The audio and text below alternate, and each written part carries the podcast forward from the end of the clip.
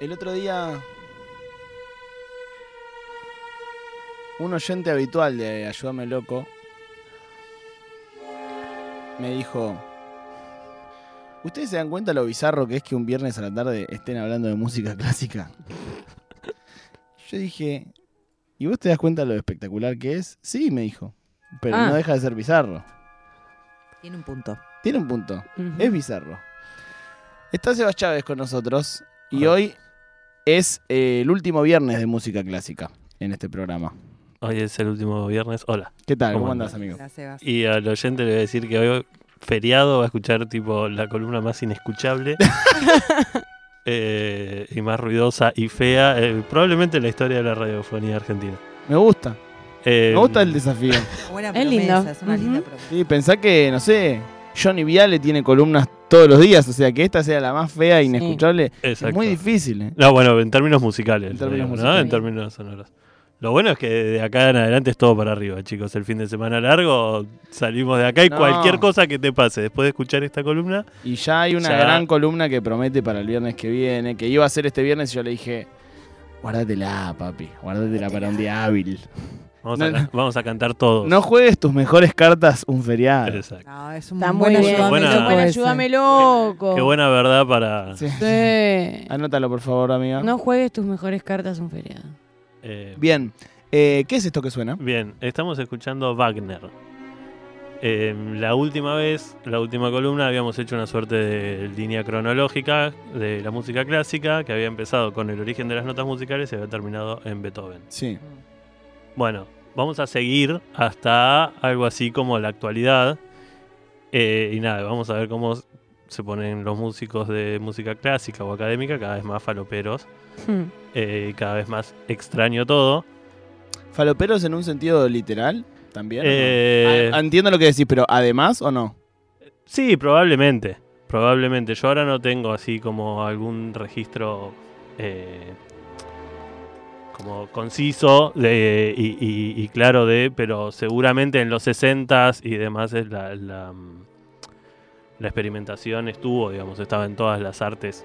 eh, y estaban también todas las artes se empiezan como a, a entremezclar. Entonces, eh, entre un artista plástico y un músico y demás, eh, seguramente haya habido algún intercambio de, sustancias. Eh, pero antes de llegar a eso, lo que habíamos visto también era cómo la música se empezaba a... era- es como una suerte de discusión o diálogo entre se complejiza, se complejiza hasta un punto en el que no se puede complejizar más y entonces se vuelve a simplificar, ¿no? Eso había pasado con Bach, que había como complejizado el barroco y la, co- el- las fugas y el contrapunto hasta que viene Bach, eh, Mozart, perdón, y dice, no, no, chicos, vamos a Hits, tranquilizarnos, amigos. vamos a hacer hits. Y ahí empieza a volver la curva, ¿no? Empieza a subir de nuevo y Beethoven lleva como eso, empieza a, a llevar también otra vez la complejización. Y Wagner, eh, también entre mediados y, y fines de los del de 1800, o sea, del siglo XIX, lleva esa complejización de la armonía y de la tonalidad eh, a un punto ya casi límite. Wagner es cabalgata de las Valquirias. ¿es él? Exactamente. Eh, empieza a componer. Lo que, lo que sucede es por qué se complejiza. Se empieza a complejizar porque buscan más formas de expresar, nuevas formas de expresar algo, ser cada vez más expresivos. Entonces hay cada vez más instrumentos, los acordes tienen cada vez más notas, tipo hay acordes de ocho notas y entonces todo suena, empieza a sonar raro.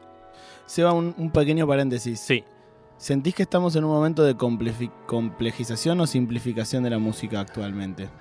A nivel música popular, es eh, por lo menos siempre hablando de lo que es a nivel masivo y mainstream, es eh, simplificación total. Yo creo que hubo, eso podemos alguna vez hacer una columna especial sobre trap, para mí plantea una complejización o por lo menos un cambio en qué es lo importante. Digamos, ya esto que dice, no sé, eh, Fito Páez diciendo, "Ah, no tiene armonía. Hmm. Hmm. O primero que es mentira, digamos, no existe la música sin armonía. Incluso la, si no hay ningún acorde sonando, eso está implícito. Digamos, porque en el momento en el que uno se rige por los métodos de la tonalidad, o sea, la música que nosotros escuchamos, si alguien la canta eh, a capela, bueno, implícitamente hay acordes que respaldan eso, digamos, y que marcan los reposos y las tensiones de una melodía. Hmm. Entiendo. Eh, lo que sí tiene el trap, que, es una complejización de los timbres y de las texturas. O sea, la forma en la que un productor de trap maneja los sonidos y los ruidos y cómo amalgama esa batería, esa batería programada con el autotune, con los, bajos super graves y demás, es, es una complejización de la textura y del timbre. Lo que pasa es que en términos más, no quiero decir conservadores, pero convencionales, uno piensa que la complejización siempre tiene que venir en términos de ritmo, eh, melodía y armonía. Eso que nos Mm. enseñan en la escuela primaria, que Sí. eh, la música es ritmo. Bueno, no es así, digamos. Y hoy vamos a ver un poco cómo eso claramente no es así. Es un pensamiento muy del conservatorio, digamos. Eh, pero bueno, cuestión que Wagner es uno de los que empieza a, a complejizar esto y lo complejiza en términos de instrumentación, de armonía y también de ser cada vez más majestuoso. O sea, hacía óperas eh, gigantes. La- lo que vos decís de las Valquirias es parte de una saga que se llama El Anillo del Nibelungo. Son como 8 horas de música, no sé, 5 horas de música. Eh, y que suena así. Tipo dramático, Épico. Majestuoso. épico, majestuoso. Es impresionante esto. Esto es impresionante, o sea, Como que está entrando Eh, la bruja de Disney a total. Ay, verga. siento- sí, me Total. en el Señor de los Anillos Sí, totalmente. es que claramente después la, la música de películas, la música de los dibujitos. Más hoy estaba ar- armando la, la columna y había alguien que explicaba como la música de Tommy Jerry Claro. relacionada a cierto tipo, porque eran dibujitos mudos en los que la música tiene que explicarte todo, Claro, básicamente. Tal cual. Eh, y esto es música muy expresiva. Y para mí, en eso también el trap es interesantísimo. O sea, cuando uno lo escucha a Duki, uno escucha expresividad. O sea, es un Mm. pibe que está cantando con el corazón roto, así. Sobre todo el primer Duki, para mí es maravilloso. El que llora. Exacto, el, el sad Duki, Sí, digamos, sí. ¿no? Sí, que de hecho él, viste, que dice que eh, esa voz, creo Sí. que le pone un, Le pone un nombre, nombre, como Juan sí. Carlos, una Sí. cosa así. Y que alguna vez lo, lo he escuchado hacerla como sin autotune. Sí. Y es como que ah, la hace así. Y es como claramente una búsqueda Total. eh, utilizando la herramienta del autotune, ¿entendés? O sea, Yo soy un defensor total del autotune. O sea, Bien. Defensor total. Eh, bueno, cuestión que eh, esta obra que estamos escuchando de porque Wagner. además que no sean los boludos que muchos de los que critican autotune lo usan sin que se note. Exacto. O sea, Y para mí lo que hace eh, Duki, que, o sea, Duki, lo que hace el trap, que es in- interesantísimo. Bueno, se supone que Cher fue la, que, la primera en usar el autotune de una manera visible En Believe, ¿no? en Believe. Mm. Eh, lo que hacen es un- una herramienta que tenía que estar escondida y que tenía que ser como una suerte de truco detrás de cámara, usarla como un efecto más de sonido. claro. Mm. Y eso me parece increíble. Pero bueno, volvemos a, a Wagner. Lo que estamos escuchando es eh, el, el preludio de Tristán y Isolda, que es otra, eh, otra ópera, que él ni siquiera le llamaba ópera, él decía que eran dramas musicales. O sea, así de, de dramático era el hombre, de Ay, ay, expresivo. De hecho, Tristana y Solda es, es un- una historia, ¿no? Sí, la mayoría de las óperas tienen que ver con eh, la- los dramas y la- las tragedias griegas y demás. Mm. Ca- Casi todo viene, viene de esa. de los Los guiones eran de, de ahí, digamos, Mm. eran sacados de ahí. Eh, pero bueno, voy a pedir si por favor este tema lo podemos poner de nuevo. Eh, desde el principio. eh, porque hay que escuchar un acorde que se llama, el- es tan importante para la historia de la música, se llama el acorde de Tristán. Digamos. Ahí empezó de nuevo. Vamos a escuchar. Son cuatro. Escuchen esto. Que viene ahora. Esto. Cuando suena esto por primera vez y cuando empieza a circular la partitura, eh, como que puso de patas para arriba eh, el mundo de la música porque era inclasificable ese acorde. Mm. O sea, no respondía a ninguna lógica de los tratados de armonía y de cómo se suponía que tenía que sonar la música. Si lo escuchamos suena como muy tenso. O sea, lo que tiene está cargado de disonancias cuando y como es como un acorde desconocido para el momento.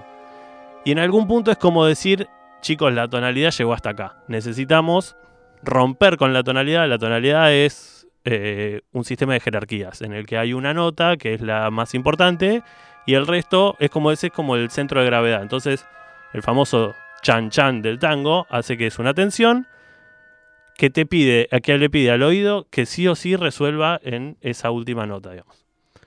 Bueno, lo que empieza a suceder entre fines del siglo XIX y principios del XX es que empiezan a decir, bueno, y si nos vamos de acá, rompamos este sistema y vamos a hacer cualquier cosa.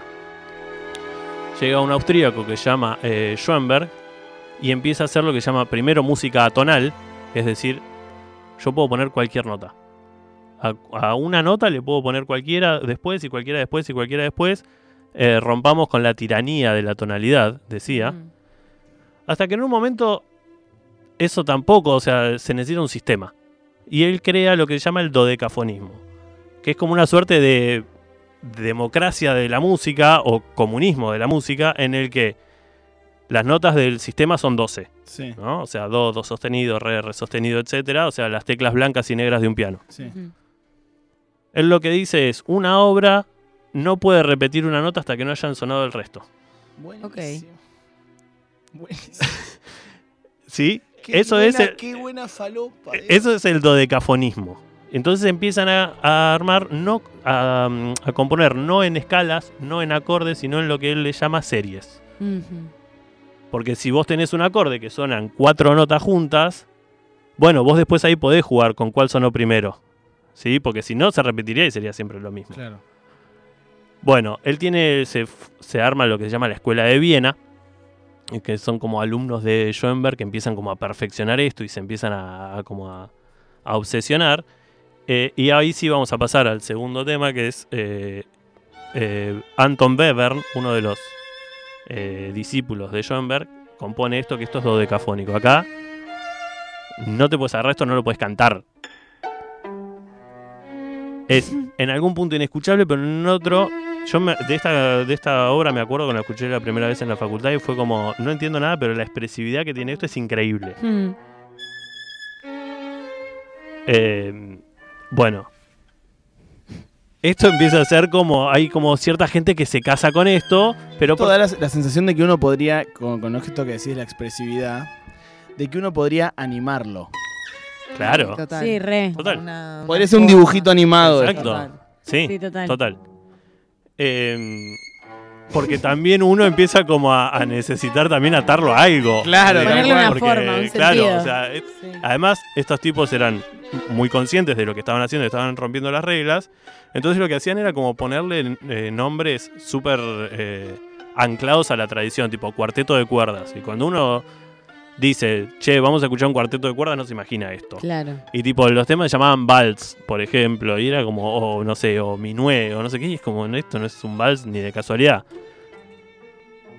Bueno, esto se sigue como eh, acentuando y empieza a haber gente que dice, es por acá muchachos, y lo que era total libertad empieza a ser cada vez menos libertad, porque aparece gente que dice, bueno, si podemos hacer una serie de notas, también podemos hacer serie de ritmos, podemos hacer serie de timbres, serie de duraciones, eh, serie de intensidades y aparece una persona que se llama eh, Pierre Boulez que eh, crea lo que llama el serialismo integral, que es no puede sonar una nota redonda hasta que no hayan sonado todas las notas. Qué bueno. No puede sonar eh, una nota en piano, piano me refiero a la intensidad, Sí. hasta que no hayan sonado piano, piano forte, forte, fortísimo, pianísimo.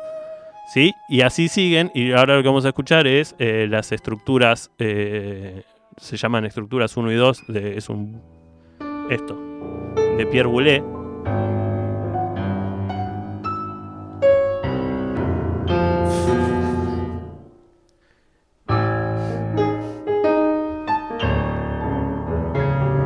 tétrico. Total.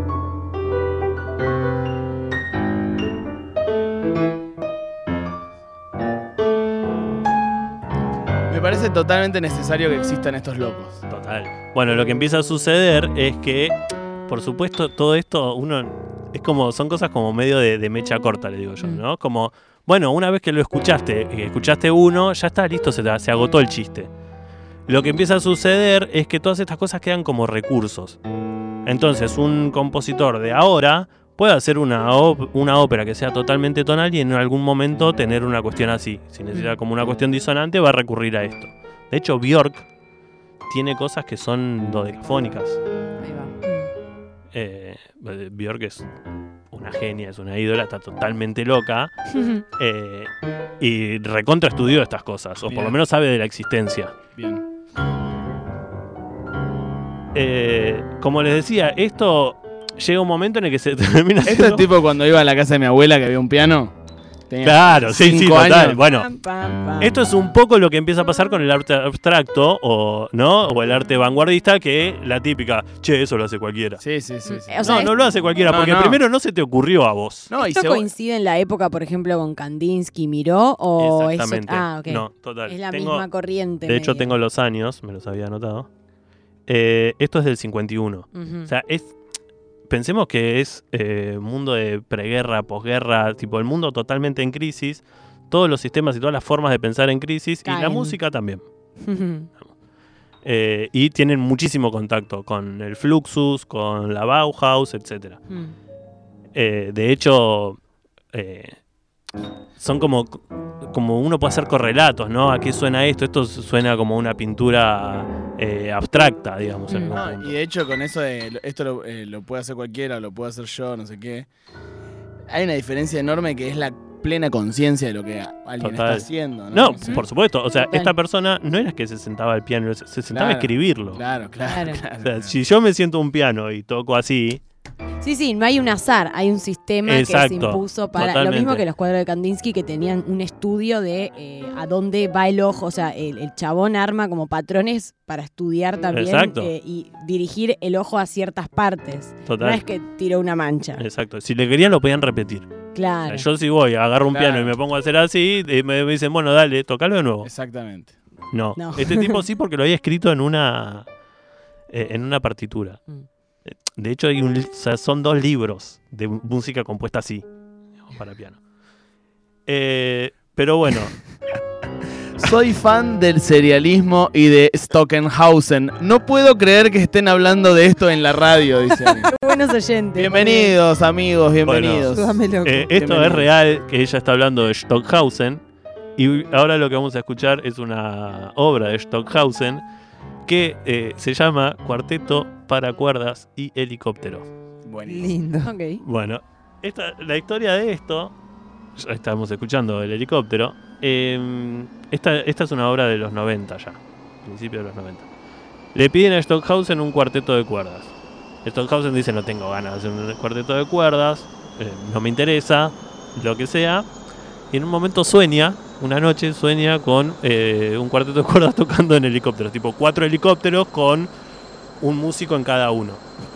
Y dice, listo, vamos por acá, dice el señor. Entonces, compone esto, que es... Yo le pido perdón a todos los oyentes, excepto al, al fanático No, de... no, hay mucha gente copada. ¿eh? Hay un hilo rojo que va de todas estas locuritas al tecno, dice alguien por aquí. Sí, total. Sí, Es lo que se llamaba la música electroacústica, que Stockhausen fue uno de ellos, que es música que se hacía en laboratorios. A partir de ahí son los que empiezan a hacer la música con computadoras, a tratar de agarrar una onda y modificarla eh, con una computadora. Después aparece Kraftwerk, etcétera, etcétera. Bueno, empieza a componer esto. Eh, nada, como que el chabón sueña eso y, y primero dice tipo, che, no, esto no, no sé qué onda. Había un montón de plata y compone el cuarteto de cuerdas para helicópteros que es casi imposible de llevarlo a cabo por la guita que sale. Claro. O sea, esto realmente está en los videos en YouTube y está buenísimo, pues son un músico arriba de cada de un helicóptero, son los cuatro helicópteros sobrevolando y ellos con interconectados con auriculares y con camaritas viéndose para ver qué carajo está haciendo el otro y escucharse. O sea, es Ah, estúpidamente caro. Es estúpidamente caro. Y ahora empiezan las cuerdas. Hay, hay, gente, hay mucha gente y muchas fundaciones y muchos millonarios, como Amarita Fortabat, digamos, pero más millonarios y esto, eh, Perdió contra el charango, que creo. ponen... Eso quería saber. ¿Verdad? Me parece que sí. Sí. ¿Quién ganó eso? Eh, está en la final Los Loros y la otra semifinal es Moria Kazan versus Charango. Todavía falta resolverse. Ah, ok, ok. Em, bueno, y compone esto el chabón. O sea, a ese nivel de libertades y de loco todo es posible, eh, se llega. Lo que decía es que hay gente poniendo mucha, hay mucha gente que pone plata para que estas cosas sigan sucediendo. Digamos, y está bueno eso, porque son experimentaciones de las de que después algo queda. ¿Sí? Y algo, o sea, quedan como recursos. Eh, estamos escuchando los helicópteros y. Qué buena falopa, me encanta. Tremendo. Eh, Esto, Santi, eh, que está en YouTube, es, ¿tiene que ver con esto? ¿Es esto? Exactamente, sí, gracias. No, no lo estaba viendo. Si ¿Ves? Ahí están los helicópteros y un violinista arriba de un helicóptero con auriculares. Están pasando eh, peligrosamente cerca, ¿no? Los, los Mm. helicópteros. Esto es parte de una ópera, además. Wow. Como que en un momento de la ópera, bueno, y ahora ¿Estos son los 90? estos son los 90. Sí, se estrenó creo en el 95. Buenísimo. ¿Quién es el compositor? Stockhausen. Sí, Stockhausen. Stockhausen. Karl-Heinz Stockhausen. Bueno, eh, volvemos un poquito para atrás en el tiempo, pero como que ya las vanguardias y, y todas estas cuestiones empiezan a ser como medio en cualquier momento. Eh, vamos a escuchar ahora una obra que se llama Poema Sinfónico para 100 metrónomos. ¿Saben lo que es un metrónomo? Sí. El Exactamente, es, un tiempo. dispositivo para marcar el tiempo y para per- eh, marcar el pulso. Bien. de- de Dice de la Rúa que le re gustaba eso. Bueno, eh, Ligeti, que era un, un- un gran compositor, eh, flashea hacer también, otra vez, medio un poco riéndose de las, de las convenciones. Dice, bueno, vamos a agarrar 100 metrónomos, los vamos a dar cuerda, porque eran analógicos en ese momento, y los vamos a poner a sonar todos juntos. El resultado es un poema sinfónico para 100 metrónomos. La partitura es básicamente una indicación de cómo tiene que hacer la persona para darle cuerda, a- cómo tienen que hacer 100 personas que le ponen cuerda, no sé qué. Y es básicamente esto. Estos son 100 metrónomos sonando, ¿En qué tiempo? cada uno en un tiempo distinto. Y cada uno empieza a sonar en algún momento distinto porque no puedes coordinar 100 personas para que lo hagan. Y la- el chiste es que no suceda. Y como eran a cuerda, en algún momento se termina la cuerda. Y empiezan a dejar de sonar y Mm. vuelve a sonar uno solo. Esto es una falopa tremenda. Sí, total. Sí, para mí lo que hay que entender es como que esta persona no pretendía que esto fuese la nueva música, sino hay- que pretendía aportar algo. Es- Era un Exacto. experimento. Hacer un Hacer experimento. Y también lo que es muy importante es que ya no, o sea, la gente que está haciendo música, esta gente no piensa en que la música tiene que ser linda. Claro, La originalidad le gana terreno a lo lindo, lo estético. a lo estético. Bach no tenía ni idea de lo que era la originalidad, no le importaba, o sea, la música Porque no había nada inventado tampoco en ese Exacto, momento. pero además porque no era un parámetro por el cual se midiera la música. La Claro. música en ese momento tenía que sonar linda y ser propicia para acompañar la voz. Bueno, llega un momento en el que esto con las vanguardias no tiene que ser linda, tiene que ser original. Nadie lo tiene que haber hecho nunca. Bueno, a esto por supuesto le fue muy mal. se tocó una vez y se había grabado para pasarlo por televisión. Esto. Bueno, cuando pero se graba tipo dos días antes para pasar en tele y se hace primero la presentación en vivo. Él le va tan mal que eh, Ligeti cuenta eh, cuando tenían que pasar esto, pasar un partido de fútbol. Claro. Miren Sound of Noise, una peli delirante sueca de atentados hechos por bateristas, dicen por aquí. Mira. Atentados. Sí. Atentados hechos por bateristas, como que me perdí, pero. Una peli delirante sueca de atentados hechos por bateristas. Eh, bueno, y lo que Me vamos está a. dando ansiedad. Sí, sí, que termine. Sí, sí, sí, lo podemos sacar o podemos adelantarlo Ah, hasta los segundos finales. No, pues esto dura como 8 minutos. Claro. Ah, claro, bueno. Ahí ya está quedando, ya quedó uno solo. Claro. Bueno, eh, eh, a contraposición de esto, otra persona que estaba totalmente loca, pero que es uno de los grandes teóricos de la música, se llamó John Cage. Eh, de hecho, hay un libro que está buenísimo que editó mm, Caja Negra acá, que son cartas de John Cage. Es un libro así de grande, está buenísimo. John Cage empieza a, tener como mucha conexión con el I Ching, con las culturas eh, orientales y demás. Y estrena una obra que llama, probablemente alguna vez escucharon hablar de esta obra, no creo que la hayan escuchado, se llama 4 minutos 33 segundos. Y son básicamente 4 De hecho, minutos. Alguien hace un rato preguntó, ¿todo esto termina con 4.33? Y Termina no con sé de qué hablaba. 4.33. Y le voy a pedir por favor si pueden poner. Mejores oyen- Está los mejores sonando- oyentes del mundo. Está sonando saben. 4.33. Wow. ¿Es silencio? 4 minutos 33 segundos en los que la partitura dice nadie debe tocar nada. ¿Y nunca se tocó? O sea, eh, orquestas. Sí, eh, orquestas enteras, un pianista, un sí, se hace. O sea, uno puede ir al teatro y que una de las obras Vaya a sea. la concha de su madre. Pero lo, ¡Mónica! ¡A esto me trajiste! lo me- ¡Jugaba boca a esta hora! No hace nada esta gente, pagamos una entrada. Yo me bañé, me puse la camisa. Subimos 400 escaleras para llegar al gallinero. Vos nunca querés hacer cosas distintas, siempre lo mismo. Imaginen un libertario viendo la productividad, ¿no? De 60 Claro. personas en escena sin hacer nada, Fantástico. ¿no? Fantástico. Pero lo más increíble de esta obra es que está dividida en tres actos. O sea, estos 4 minutos 33 segundos, en algún momento, eh, el quien la dirija tiene que hacer la seña de que terminó un acto y empezó el otro. No pasa nada. O sea que tiene que ir contando el tiempo. No, porque puede, creo, yo no me acuerdo muy bien, pero es como que puede decidir cuándo empieza uno y cuándo Mm. empieza el otro. Ah, Chicos, es como cuando eh, un chiste. hablaban del Mundial de Porro, ¿no? ¿A quién le importa? Claro, claro. Sí. O sea, al, al porro número Para mí sí. 24, ¿a quién le importa? Y esto es al minuto 2. 30, Para- para ¿a mí quién le importa si vas por el primero o el segundo Sería movimiento? lindo que el tipo tenga que ir contando los compases. Eh, para mí. y ya mí. que la hacemos. Y ya que la hacemos, la hacemos. bien. Eh, ¿Hay una razón por la que son 4 minutos eh, 33 segundos? O... Él eh, estaba como en una época muy eh, de que le gustaba lo aleatorio. Con lo cual es muy probable que haya llegado a In my que, no sé, era. le Me gusta tiraron esa época, quiero que me agarre. ¿Qué te gusta? como que ¿qué? puede que no sé, que haya tenido papeles y saca tres papeles y eran el 4, el 3 y el 3 y dijo 433. Che, pegado Ah. a esto vienen las canciones que no decepcionan. Eh, no vale pedir 433 para No, las canciones que no total. decepcionan porque la tira el bombo mal. Completamente. Eh, todo esto, por supuesto, tenía como un trasfondo filosófico y él lo que dice es, el silencio no existe.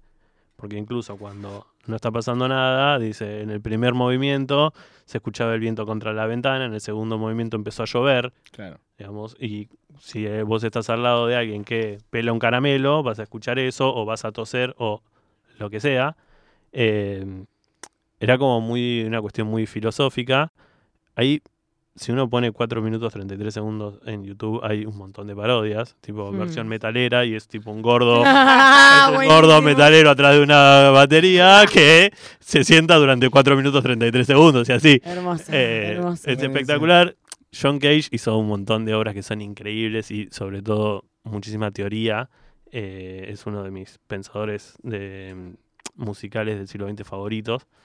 Eh, yo creo que muy a su pesar pasó a la historia por esto Claro. digamos.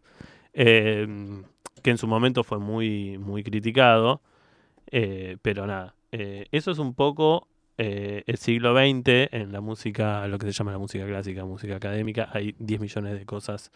Eh, solo quería traer como un poco las, las más graciosas o las más fumonas. Buenísimo.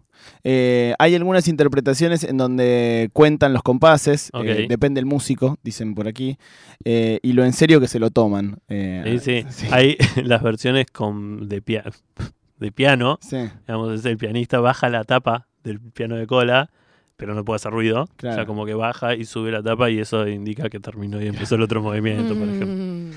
Bien amigos, eh, última entonces columna sobre música clásica. Están todas en YouTube de Sebas Chávez eh, y el viernes que viene hay una buena, buena, buena para eh, disfrutar.